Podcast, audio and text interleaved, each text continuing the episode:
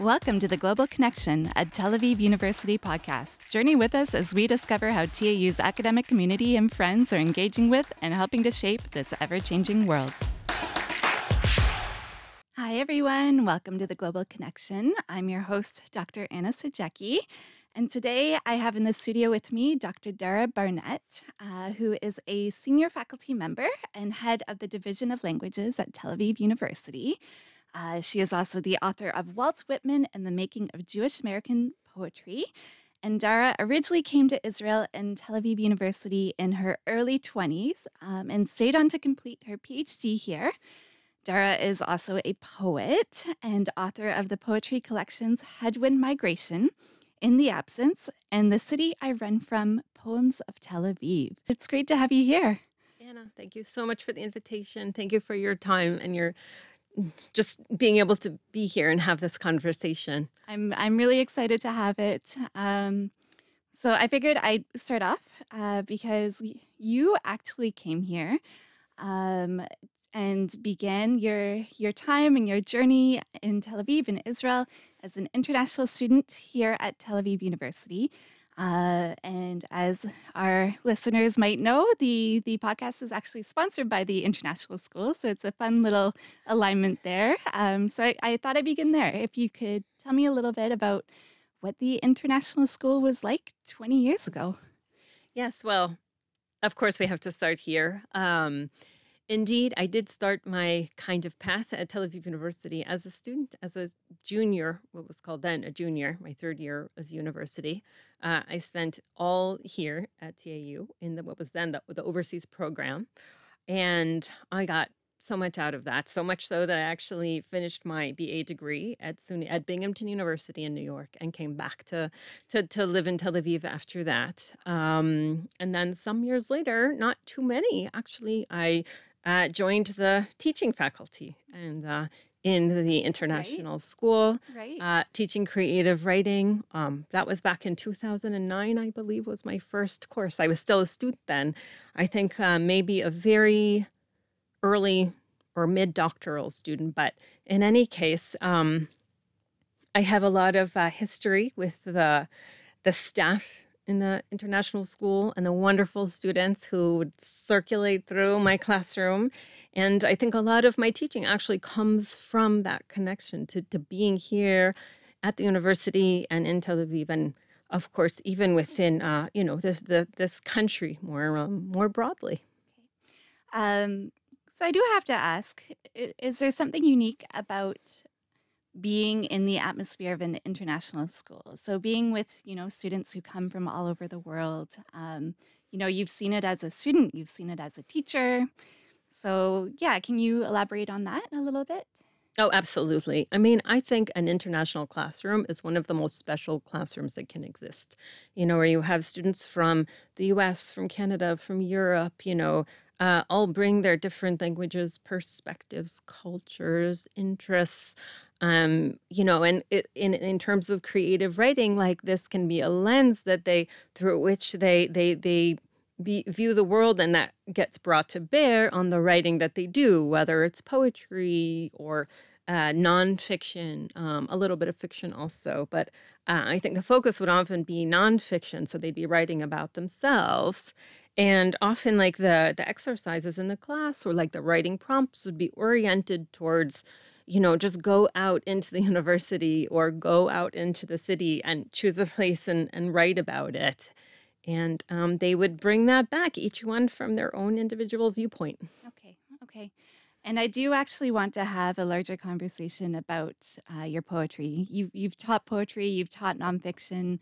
Like you mentioned, um, you've had activities where you've had students going out to sort of depict place. And I find in your poetry, um, there are so many beautiful depictions of Tel Aviv that you have. Um, but before we jump into that, I'm, I am curious because coming here about 20 years ago, mm-hmm. Um, what was your experience of Tel Aviv then, and how would you say it's kind of changed?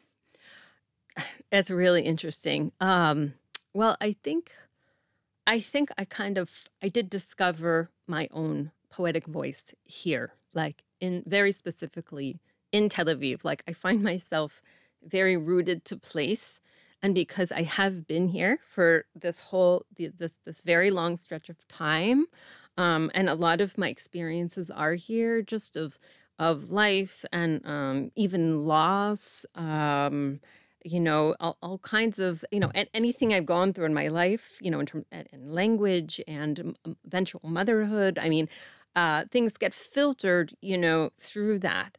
Um, I find myself very uh, rooted, like just in the city itself, in the streets. Um, and I think that I also carry with me a kind of outsider position here. Because I'm, you know, again, I've been here for more than two decades. I've been at this university teaching.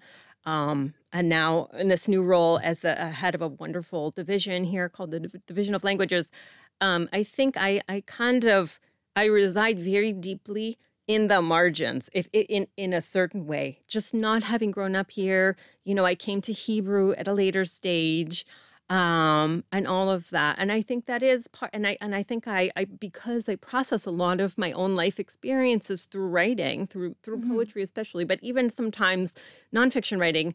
Uh, you know that that's all in there. Okay. If I remember the timeline of your poetry, the the collections you've published, you really did kind of start with the publishing anyway after you had moved to Tel Aviv. Yes. So was there something in that shift of environments perhaps and and your experience here that really compelled you to take poetry more seriously as a poet?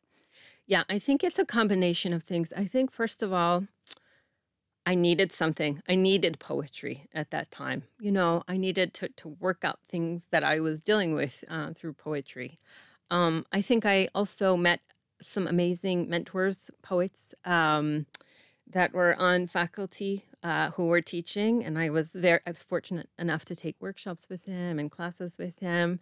Um, and these are again still colleagues that I that I work with and collaborate with even until today.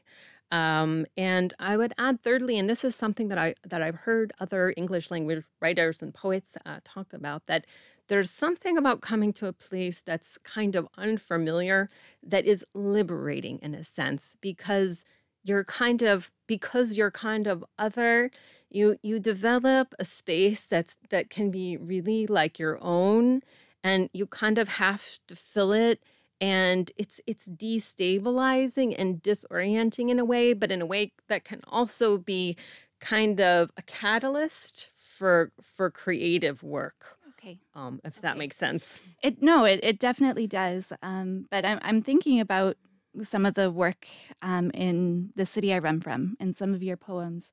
And I, I do see how you're inhabiting that space of otherness, but at the same time, I see you as a very conscious poet. And so you're always positioning your own subjective experience in relation to sort of a bigger picture of Tel Aviv, a bigger picture of Israel. Um, so can you talk about that, about sort of positioning yourself in sort of a wider place in in all of the stories that inhabit that place? Yeah i mean i i can't say that i have like an a particular agenda Okay. um in that sense but you know certainly uh, you know my like the, let's say the chapbook that that came out that was the most recent thing it's like the city i run from but it's like but a lot of for me is how i run from it but like i always return to it and actually i'm here Um, so what does what does Tel Aviv mean to you in your in the poetry that you've written? Because you've mentioned it, it's been you're taking a bit of a break right now. So looking back on the poems, what what sort of Tel Aviv arises from that poetry?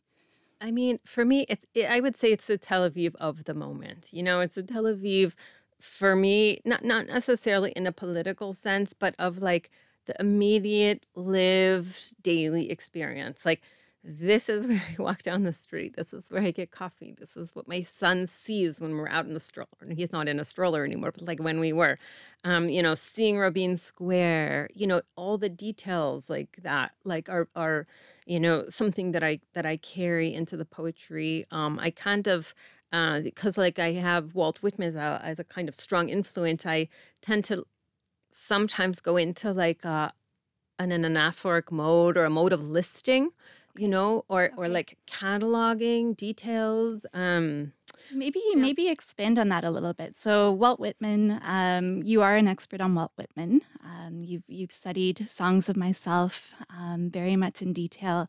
So how how does he influence your poetry? So so when you say cataloging, like even what what do you mean by cataloging? So cataloging, it's like um so it's a something in poetry that's like where you bring in lists of things. hmm So sometimes that's like can be I mean really it can be anything, names or street names or fruits and vegetables. I mean really it can be anything. Uh, and sometimes I I find myself using or kind of adapting those that that style that's Okay. like traditionally associated with Whitman Okay. So in his work, how does he catalog? What sort of things does he catalog? I guess you can ask like what kind of things does he not catalog? Okay, because you know he fair. writes these very hugely expansive uh, poems that are you know where anything can be brought in people places things nature i mean just like there's almost nothing left out of there and that's why the poems are also like so long you know that they're they're supposed to be very inclusive and democratic and kind of they're, they're supposed to allow everything and everyone in even like people who like let's say are marginalized or invisible like to bring them in and sort of have them be present to the reader Okay, so what I'm hearing is there's a sort of sense of responsibility behind cataloging. It's sort of it's trying to be as representative as you can be. Yeah. It could be that there's actually something very democratic about that. And I've, I, I know that about Whitman. I haven't thought about it for myself, but maybe you- you're actually seeing something that I, Okay. I hadn't seen that there is a democratic kind of element to that too in relation to Tel Aviv. And yeah. Okay. Okay. Interesting. Um, are there other ways you've been influenced by Whitman in your work? Um, well, you know, my, my, um, I have such a love of, of Whitman's poetry in particular. Um, I think that, uh, the early, like, There was a time when I was looking for a topic for my dissertation where I read all of the editions of Leaves of Grass and was just really taken with it. And I was lucky enough to be able to teach courses on Whitman, um, both here at TAU and uh, abroad for for CUNY. So I've had many many classes also where we dig in and we analyze these texts. And um, you know, I think for me, it's the rhythms, it's the the music of it. You know, just on that level. Like if you're just to not even analyze the meaning of it, but you just listen to, you know, you just like read it aloud or just it's the language and um, the alliteration, which is like where you have a, a repetition of like consonant sounds basically. Um, you know, uh, all of that, uh, the sound patterns, you know, reach me. Um, there's something very prayer like about Whitman's poetry um, which also like relates to uh, a lot of Jewish American poets, which has been my subject of research for uh, quite um, many years now. Um, there's also like uh, very often that's like a thread that runs through some of the responses to Whitman. Okay. Okay. Um, do you mind if I ask, since we're on the topic, um, can you elaborate a little bit more on that in terms of how Jewish American poets pick up Whitman? And it sounds like there's specifically there's that rhythm and that prayer-like uh, attention to language. Yeah, yeah, absolutely. I mean, sometimes it relates to that. Sometimes Whitman, you know, because he was like a very democratic and even kind of outsider poet, although now he's not really considered that way, but he was for a long time, that there are poets, Jewish American poets from like the earliest 20th century, like in the time of high modernism, um, who were sort of othered themselves, like within the little literary world and just like politically. Um, and so Whitman was like, a poet that they adopted to kind of well first of all yeah to mark themselves kind of as american you know to like be part of that tradition but also claim something much more social much more democratic and with a with almost like a social justice like element to it i'd say Okay. Okay. Um, since you mentioned rhythm, one thing that I picked up on your poetry, uh, when you dem- when you um, in, in your poems, um, when you're representing Tel Aviv, um, there are multiple times when you turn to the Mediterranean specifically. And in terms of rhythm, I almost feel like there's this fluidity of water, this motion, and I kind of sense that rhythm in your poetry. Um, I could be way off, um, but is that something you've picked up on too? Um, is the Mediterranean itself meaningful in your poetry? Yeah, that's that's really interesting. I mean, okay, so I do think if there's a place for like anyone really to go to like kind of be somewhere and have an experience that's like very unique to Tel Aviv and to just this this place, you know, um, or or for a student, you know, to just go like do some writing, just the med, you know, just like on the beach you know, uh, early in the morning or, or late in the evening when not a lot of people are there is a very like inspiring place. And I think because I was here from a relatively young age, you know, even before like my early 20s, like when I was here as a student myself, I would we would go there a lot. And I and I just and I wasn't even writing poetry at all then. You know, it wasn't really like something I was engaged in. I don't think I'd found my my poetic voice yet or you know, or it wasn't engaging like that. But um, I definitely have a lot of memories of just being there, you know, myself and seeing something greater than myself. And yeah. Okay, okay. So it's partly that idea of that expansiveness, that being that it's greater than yourself. And I wonder too if it, it's partly the contrast with the city. Um, you know, the city full of people and buildings and ideas and stories, and then and then there's the Mediterranean. Yeah. And it's always amazed me here that like you can go there and it, it can be like a bustling city, you know, like so loud. And now it's even more with the construction and everything. But you can find times of the day, like maybe again, like I'm not so much like there in the evening, but like certainly you can go in the morning and be almost alone there, you know, and that would really strike me and I think stayed with me. Um, now that you mention it. yeah. Well, and and in your work too, like you do again beautifully capture these moments of the city, um, but you will always hold um, a sort of not as busyness, but there's sort of an activity um, very much aligned with the city, with sort of these images of, I would say, eternity or nature. So I'm thinking there's another poem you have. Um, I forget the title exactly on the way to Beersheba, um, but you end with um, this image of sand kind of taking over everything too. And, and so do you think a lot about that relationship between city and nature, between sort of the moment and even eternity? Um, can you can you elaborate on that? Yeah. Um, you know, I do think that poetry can give us something very unique when it comes to the eternal. I mean, because first of all, like a poem can live eternally, even beyond a human being, you know. Um, and I think for me, nature plays into this idea of um, sometimes loss or like experience of grief or or difficult experiences, you know, that one one can go through in life. Um, and something about the eternal like resonates for me. Uh, it's almost like a hopefulness, actually. You know, it's not just like, okay, this very difficult thing has happened. That's the end of it. But there's something beyond that. It's almost optimistic. Okay, Yeah. okay, okay. So, it, and I noticed too that you do when you in your work when you're addressing grief, you're often looking to to hope at the same time, um, and you have this sort of va- vacillation between ideas often. So, um, so grief and hope, um, familiarity and strangeness, um, even the desert and flooding. Um, so, what is it about wanting to go back and forth between these ideas? What what does that mean to you? Yeah. I, it's interesting that you mentioned that. I mean, a couple of things come to mind. Like, I think that One thing that I often teach is that a poem can contain contradictions. You know, in a way, sometimes a poem will speak to us because, you know, because life is full of contradictions. And uh, a poem can hold these things together and in a way that to me can be very satisfying, you know, because because oftentimes situations our our experiences are complex, you know, they're um and we can feel one way one day and something else another day. Um, and I'll and I'll and I'll say that Walt Whitman too, like there's a there's a strong element of of contradictions, you know, in Whitman, and it's an embrace of contradictions.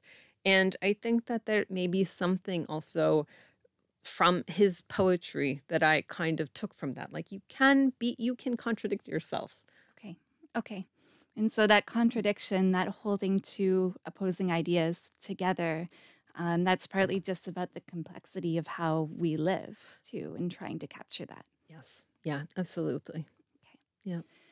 So, uh, I, I know you've, as a director of the Division of Languages, you're maybe not teaching poetry um, and and writing as much these days, but um, if you were to give advice to potential poets that we have um, uh, in terms of how do you go out around Tel Aviv and look at it poetically, what would what would be your your advice there? I love this question. As as a teacher, I love it. um, so okay, first of all, I would say, like, if you're new, if you're new to this, or even if you're not, like, you can go out with um a sense of curiosity, like rather than criticism, you know, because I think sometimes, especially students in the beginning, and not just students, you know, everyone, like they're kind of apprehensive about writing, you know, and what that's going to bring up for them. And I would say, okay, first of all, start with a perspective of curiosity rather than criticism. And then take yourself somewhere new, you know, go to like a new place. And this has been one of my creative writing exercises. Like I I say don't go by yourself, but like go go somewhere, you know, go to the beach, go to a new street you've never visited. Um, go to go to a new restaurant, you know, um, go to a new place on campus that you haven't been before. Go check out a statue or go to a museum. I mean, you know, it's endless. And and just just write about it. That's it, you know, without too much direction or or worry about it. Just just respond to what you see. Okay. Okay. Well, I feel like that is an activity I'm going to encourage everybody to go out and try a little bit and um, get to know Tel Aviv a little bit more. Well, I hope they would enjoy it and and they should. And thank you so much again. Thank you. Thank you, Dara, for joining me today. It was my pleasure.